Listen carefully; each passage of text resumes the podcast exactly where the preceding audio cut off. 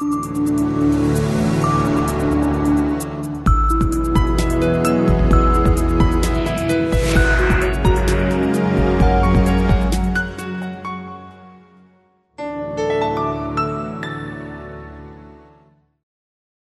Hello and welcome to this episode of Take 15. I'm Lauren Foster, Content Director for Private Wealth at CFA Institute.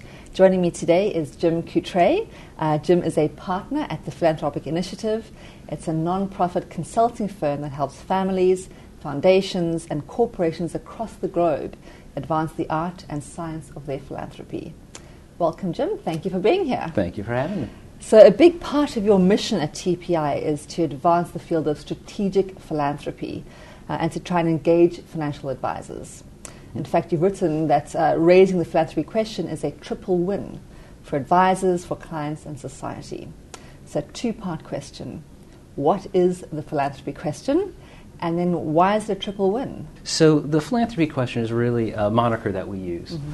for um, advisors opening up a conversation, a space for reflection with their clients around their philanthropic efforts and goals. Mm-hmm.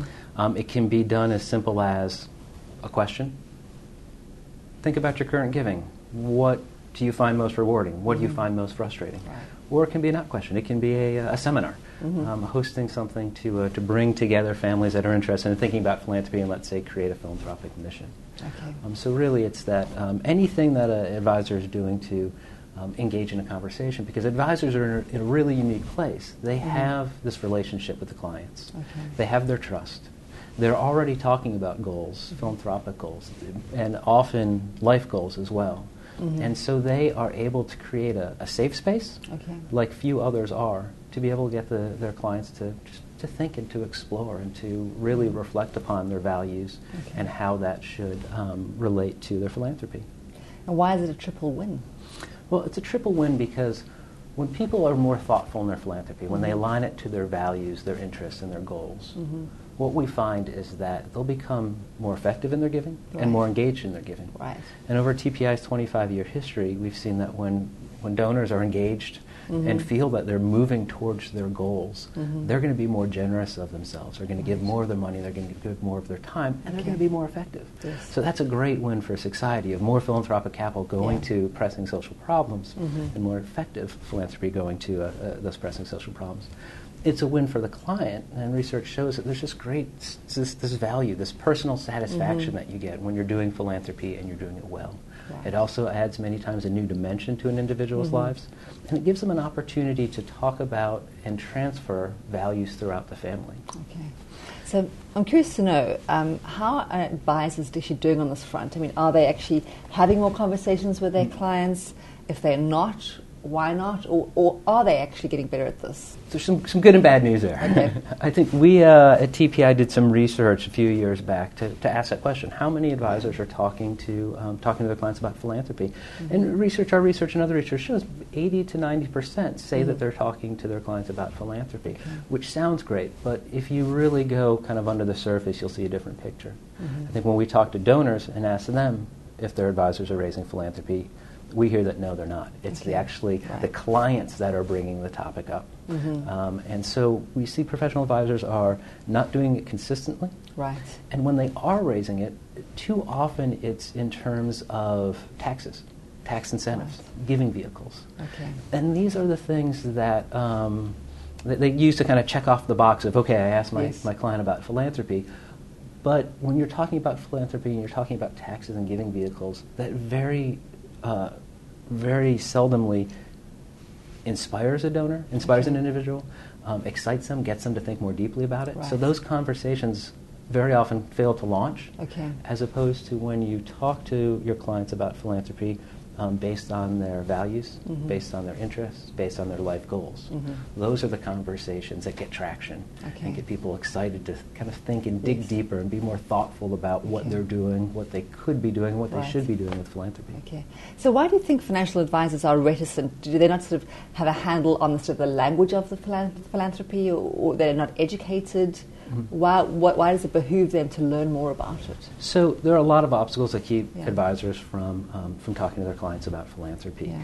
Um, some don't feel that it's their job, some Yeah. don't feel they can get compensated for it. Right. But a lot of what we see is that advisors aren't talking about it because they're, they're not comfortable with it. They don't have the skills, or they're not comfortable with their own philanthropy. Yes. Um, so there's really two things there, and one is to understand that there's a lot of value in just opening the conversation up Yeah. and letting the client explore Mhm. on their own and passing them to other resources. You don't need to solve it for them. You don't need to develop a philanthropic strategy for them. There's a lot of value in just getting that conversation going. And then also there's that, that idea of um, understanding your own philanthropy and being more Right. comfortable in what you're doing and Mhm. making sure that it's that it makes sense to you. Because Okay. when it makes sense to you, you're going to be more inclined to talk to your clients about it. Okay. So in philanthropy, and I guess in the nonprofit world generally, there are a lot of buzzwords. And is strategic philanthropy another buzzword? Or if it isn't, uh, even if it is, how is that different from checkbook philanthropy Mhm. or checkbook charity? So, um, strategic philanthropy, if, if, if you want to call it a buzzword, sure, but it's a buzzword with some great longevity because Okay. it actually um, came across in the, the early 20th centuries when the, Mhm. the big industrial alliance, Carnegie and Rockefeller, diverged from charity, that checkbook Yeah. charity, that, that, that, that's putting money towards the, um, to, to the symptoms of the problems. Right. And what they did is they switched it around and they wanted to take a very scientifically rigorous approach to the root causes of those Right, problems. okay. And this was really the first time in, the, in American history that, Mhm. that we saw that, that, that focus on what they called strategic philanthropy. Mhm. So um, those same practices that they're using are very much the same ones we talk about now. So Right. it's, it's understanding um, the, the root problem that you're trying to address, Mhm. having clear objectives, doing the research and getting smart on the issues, understanding mm-hmm. what, what is at play, what are all the factors leading to those, um, to those issues, and then being, uh, being very thoughtful in your planning, your execution, and evaluation. Right, yeah. So not just doing the philanthropy, but going Yes. and following up and Yeah. figuring out what's working, what's Yeah. going as planned, how do we evolve that, how do we refine that. TPI has done some work on, I guess, identifying best practices for uh, integrating philanthropy into wealth planning. Maybe tell us about some of them and maybe you touch on some of the, the bad practices that one should avoid doing. You know, when, um, when I think about best practices for, for advisors, you know, kind of three things come to mind. Um, and the, the first is to, to get comfortable. Yeah. So it's, you know, what we had talked about a minute ago, which is understand your own philanthropy, Right. make sure you're in control of that, Mhm. and then to just pick up as just as much skills as you need. Yeah. Some advisors really make it a big part of their business to Yeah. understand how to do philanthropic planning, but all advisors don't have to do that. Right. So just some basic um, questions to, to open the conversation. Yes. You don't need answers, you need questions, and you need to be Mhm. able to create a safe space. Um, also, uh, ask early and ask often. Right. So Yeah. when there's major milestones in a client's life, like Yeah. a sale of a business, or a personal milestone like children coming of age that need to learn about wealth, those are wonderful opportunities Mhm. to, to engage your clients. But you can ask whenever. Right. you don't need a milestone. You don't need excuse. Um, and then the third thing really is make it personal. It's not about taxes. People are not inspired to give by taxes. Mhm. They definitely want tax deductions for their giving because that's, the, that's Mhm. allowed, but that's not why they give. They Mhm. give because they, they want to have that personal connection to the world around them. They Mhm. want to feel that they're giving back for something achieved. And so have those conversations around values, around Right. goals, around what inspires them, what they want to Okay. see in the world. I'm glad you sort of touched on the, the tax question. I think in your presentation today you spoke about a lot of people think about tax being the, the primary driver behind philanthropy, Mm-hmm. but in your research it was something like the number 12 Exactly. reason. Yeah. So what were the sort of one, two, and three in terms of what drives people to give? Yeah. Um, so the tax thing is very comfortable for advisors. Mhm. That's what they know. That's Yeah. where they're comforted. That's where they're, they're comfortable. Yes. Um, and it um, it avoids having to talk through squishy things Yes. like values. Yeah. um, so it's a lot easier for, for advisors to do that, so th- they go that way. But really, um, when you look at you know what inspires donors to give, Mhm. um, it has it has nothing to do with that. Yeah. Um, it really is about the kind of impact they can have on the world and, and the the kind of value and the kind of meaning they want Mhm. to put into their wealth um, and their overall life goals. Mhm. So we say engage the individual that way, Mhm. and you're going to have more meaningful conversations that are going to lead to more effective philanthropy. Great. It's a very important question and those are great insights, uh, Jim. Thank you for joining us. and thank you for watching.